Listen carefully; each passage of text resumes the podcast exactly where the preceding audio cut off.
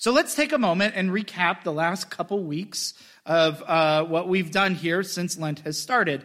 Um, we have spent a couple weeks thinking about what it is to be reconciled to certain things. What does it mean to be reconciled to what Jesus is teaching us in the gospel text? And in the first week, when uh, Dr. Bridgman was here, we talked about what does it mean to be reconciled to the journey that we're on. In the second week, we talked about what does it mean to be reconciled to lament, to be reconciled to the grief of what's happening in this world. And then last week, we talked about what does it mean to be reconciled to repentance? What does it mean to be reconciled to having a whole life change of who we are as we understand who Christ is? And so now this week, we will look at what it means to be reconciled with compassion. And so now, let's turn once again to the Gospel of Luke, starting in chapter 15. Now, all the tax collectors and sinners were coming near to listen to him, and the Pharisees and the scribes were grumbling and saying, This fellow welcomes sinners and eats with them. So he told them this parable. There was a man who had two sons. Younger of them said to his father, Father, give me the share of the property that will belong to me. So he divided his property between them. A few days later, the younger son gathered all he had and traveled to a distant country, and there he squandered his property in dissolute living. When he had spent everything, a severe famine took place throughout that country, and he began to be in need. So he went and hired himself out to one of the citizens of that country, who sent him to his fields to feed the pigs. Now, he would have gladly filled himself with the pods that the pigs were eating, and no one gave him anything. But when he came to himself, he said, How many of my father's hired hands have bread enough and to spare, but here I am dying of hunger? I will get up and I'll go to my father, and I will say to him, Father, I have sinned against heaven and before you. I am no longer worthy to be called your son. Just treat me like one of your hired hands. So he set off and went to his father.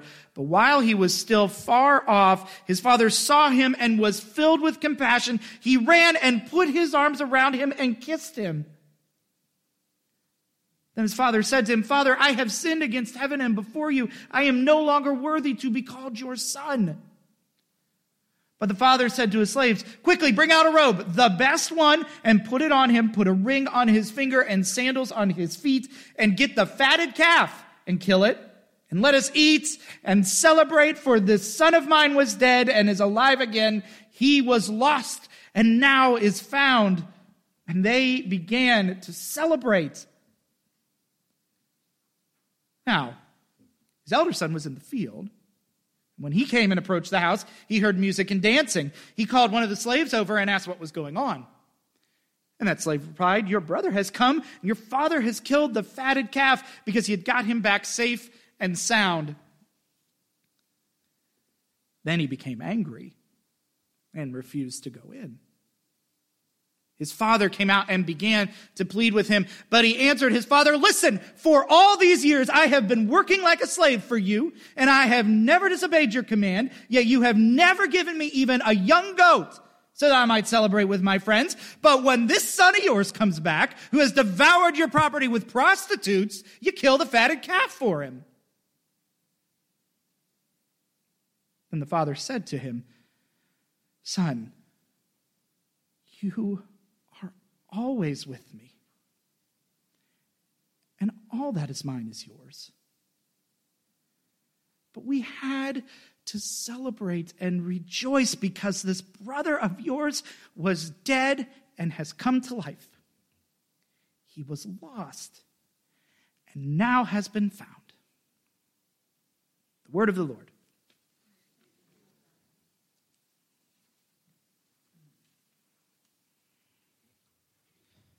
So, what is compassion really?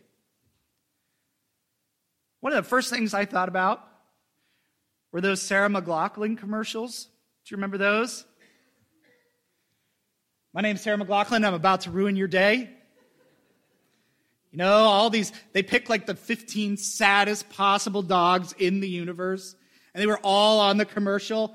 And, you know, tonight I will do my best Sarah McLachlan impersonation. I will save you from that this morning. But, you know, singing in the eyes of an angel, may you find some comfort here. And your heart just grieves for those dogs. And you're like, why am I so sad about dogs right now? Or we think about Compassion International with pictures of people that look kind of like me, right? I mean, even I think like body shape, like this guy related to Compassion. I mean, we look like we could be cousins. You know, pictures of people who look like me, showing us pictures of people who don't look like me. The people surrounding that guy do not look like him. And they're in situations worse off than all of ours. And so we're asked to give some money in order to help make their lives better. I still remember my, my uh, college fraternity. We, we had a child from Compassion International. Zenobi was his name. I still remember his face. That was, uh, we kept track of him for years. So those are some of our initial thoughts. The word in Greek today that we study is this word up here. I know most of you do not read Greek. Uh, it is all Greek to you, right? Um, is the word. What this word means in the Greek is it's very rare and it's very emphatic, and it means literally that his guts were ripped out, or even his guts were devoured. In this passage today, that compassion is visceral. It's not just Sarah McLachlan or some guy in Africa on your TV. No, this is something deep. It comes out in ways that go beyond just the mental exercise of it.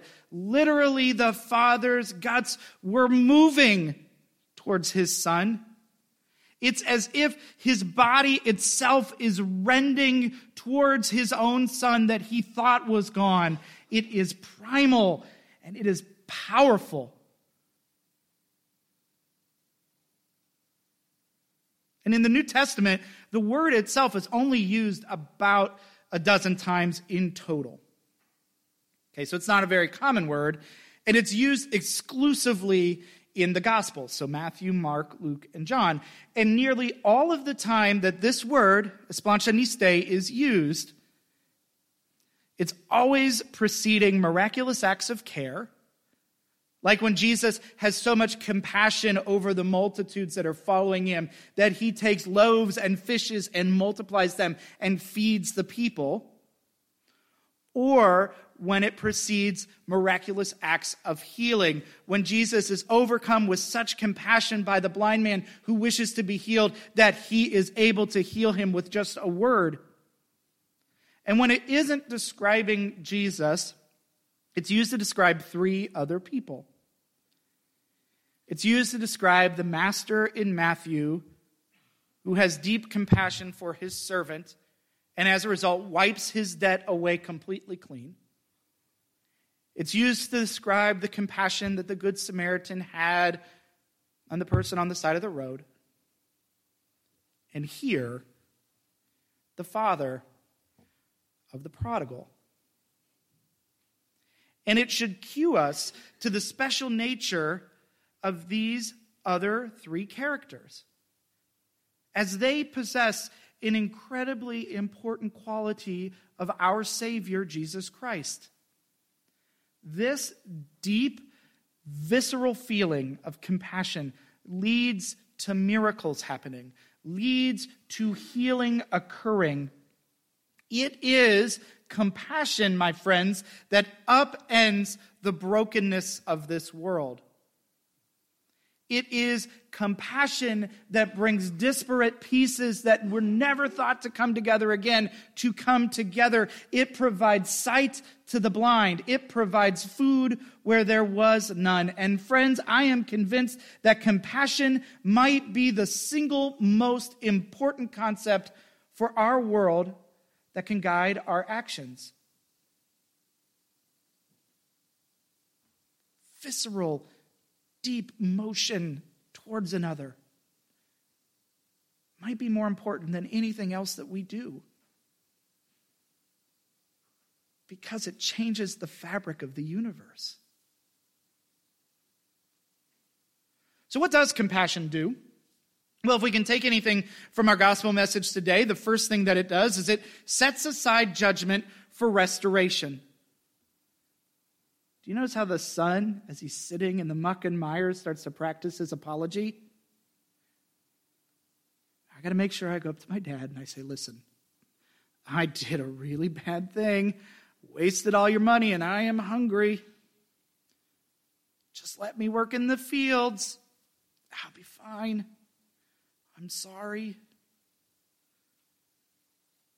And his father just goes right past it. In the midst of the embrace, you can imagine the son pulling away and being like, Dad, I got to tell you something. And the dad says, Never mind. It continues to hold him tight. Instead of just waiting for the son to apologize, the father immediately works towards the son's restoration. There is no, I told you so. You should have listened to me before you left the country. There's no compensation that we needed to pay something back, and there's no sentencing for something that they've done wrong. Just embrace. Just welcome. Now, as perhaps any good parent would say that there might not be, perhaps somewhere down the line, a conversation to say, like, maybe you should get that ancient Dave Ramsey book and we can talk about snowballing your debt so you're not back in pig fields again. I can appreciate that. Maybe some better lifestyle management choices, but clearly, right now, in this moment, was not the time. It was not the place. This moment of embrace and open receiving again was not the time to say, You should have known better. The Father wants the Son to know how precious He truly is, irrespective of what's happened before. The second thing that I think compassion does is it emphasizes unity.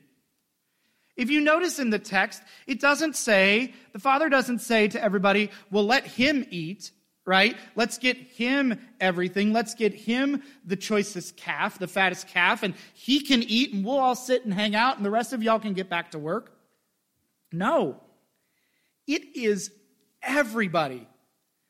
The entire order of life stops and everybody gets to eat of the choicest provisions. And that includes the compassionate father who has given so much. It includes the sons, although we'll talk later, one of them doesn't decide to be part of the party. It includes the servants. It includes everybody. Compassion invites all of us to come and feast together. It's not just a one to one transactional action, but it ripples out from person to person. It puts people on level footing. It turns out, perhaps, when we are not judging one another, we may have an opportunity to invite one another to a sacred equal table. And finally, compassion is abundant. This isn't just a small, limited display, right? This isn't just you came home we'll get, you know, your room cleaned up again. I think we've got a job. You got used to working with the pigs. I think we can get you back in the pigs again. This isn't just like a side gig, right? This is being put front and center. And everything that the Father has that is choice is given to the Son out of compassion. Compassion invites the choicest of, we, of what we have to be given in full and total abundance. The best of what we have and the best of who we are is given freely and openly. Because here's the thing compassion finds life in situations that are heading towards certain death and celebrates the life coming out of it. What was thought to be dead is alive again, and what was thought to be lost is now found. And if I had a chance to bring life from the clutches of death, you bet the first thing I would do is roll out the biggest feast I could. Now, the older son gives us some contrast, right? His move is towards anger and judgment. He only wants to pay attention to his younger brother by what his actions were and not by what his actions are now. And it's important to notice in the text that he, in fact, seems to embellish a little bit. If you look at these two words that'll come up here, you'll notice there's two different words that are describing the individual. Again, I know you don't read. So, this first one, austos, is a word that's used in the beginning of the text to talk about dissolute living. Now, I don't know if any of you, in a moment of anger, have told one of your friends that they're living in a dissolute manner. I am presuming not. I have not used that word, but when you look up what this means, dissolute, that is translated, it means riotous excess. I liked that definition. Riotous excess. So, not just like spending your money and doing whatever you want, but doing it in a way that seems to invite complete and utter chaos. If you've ever seen the movie The Wolf of Wall Street, this is what I imagine this word would look like in a movie complete and total reckless excess. But the brother wants to focus on one particular thing porneia, which in this circumstance is translated as prostitute. So we don't know what the sins of the brother were except excess. But boy, that older brother really wants to point out who his younger brother is. And so it seems like instead of moving towards embrace, the brother wants to make sure to push his younger brother away in judgment, making sure to clarify all the things that he's done wrong.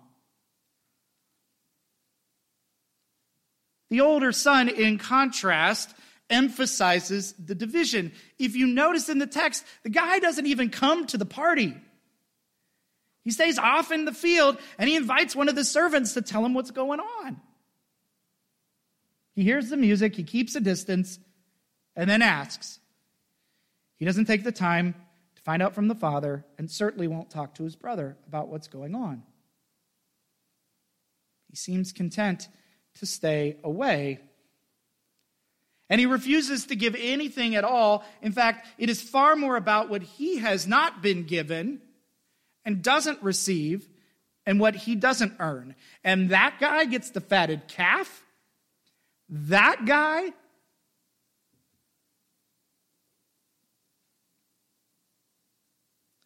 The son needs to be reminded that he has the same gifts and that they've always been there, the same way that they were for the prodigal. But he seems so bent towards his own perception of injury, his own perception of what he did not get, his own sense of transactional reward for, quote, doing the right thing, that he can't see that the right thing is currently being celebrated right in front of his eyes, just a few hundred feet down the road. That compassion is finding its way into life. And he'd rather pout in a field because he didn't get what he thought he deserved. And here, I think, is where the last two weeks that we have studied together begin to bring themselves in to this week. If we cannot grieve the laments of a broken world, if we cannot look at the brothers and sisters around us at a, far, at a, at a small distance, if we can look at them and we can't say, gosh, it breaks my heart that they're in these positions. Gosh, it breaks my heart that the prodigal son went away and fell into disaster.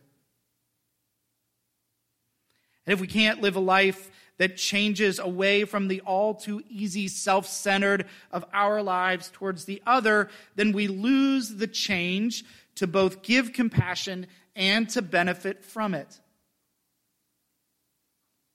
If I have not tried to make my life just a little bit about the lament of the world as it is and my ability to be changed, then it is far too easy for me to miss the compassion right around the corner that's occurring at this very moment. Friends, compassion is the movement of the hen's wings to cover her brood, even if they don't want to be cared for. Compassion is doing the dirty work of fertilizing an unfruiting fig tree with manure with no guarantee of its blooming, but with a deep, visceral desire to stave off its death. And compassion is the father's lavishing on the prodigal, inviting an unrepentant brother into the same lavish feast despite his own protests to the contrary. Son, this has always been for you. So, friends, compassion must be the author and the catalyst of our mission in this world. It means giving up a sense of self righteousness that somehow, because I've walked a better path than somebody else, I deserve more than what the other person gives. That is not the way Jesus Christ has ever worked, and that's not the way Jesus Christ ever will work. And I am sorry that the cross was not exclusive to any one of us. I'm sorry that resurrection does not earn you something special because you were good. It's the same for all of us. God, I give thanks to that. Any of us who are lost and have been found can give thanks to God for that. It also means giving up a sense of self preservation, as if we get to keep any of this stuff anyway.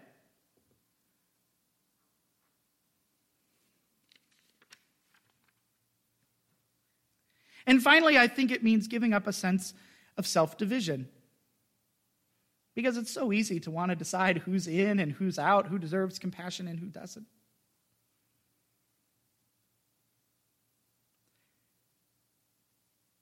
Because if you want to have a chance to perform the miracles of Jesus, if you want a chance to see the miracles of Jesus Christ that we read in the gospel in front of you today, Compassion, I am convinced, is the closest we'll ever come as human beings. Until Jesus returns, the best way we see the miracles from the gospel is compassion. And here's the thing no matter what, no matter what side you're on, no matter if you find yourself to be the prodigal right now, not quite, not quite ready to go home, if you are the older brother who has done the right thing over and over and over again and are annoyed and frustrated, that your family is spending too much time caring for those who don't seem to deserve it, God will always seek compassion for you. Always. God is still waiting for us to come in from the fields. No matter where we have been, no matter if we've stayed or if we've gone, God is waiting for us to come back in from the fields. And every day, I give thanks to God that He has not given up on any one of us to come home. Thanks be to God.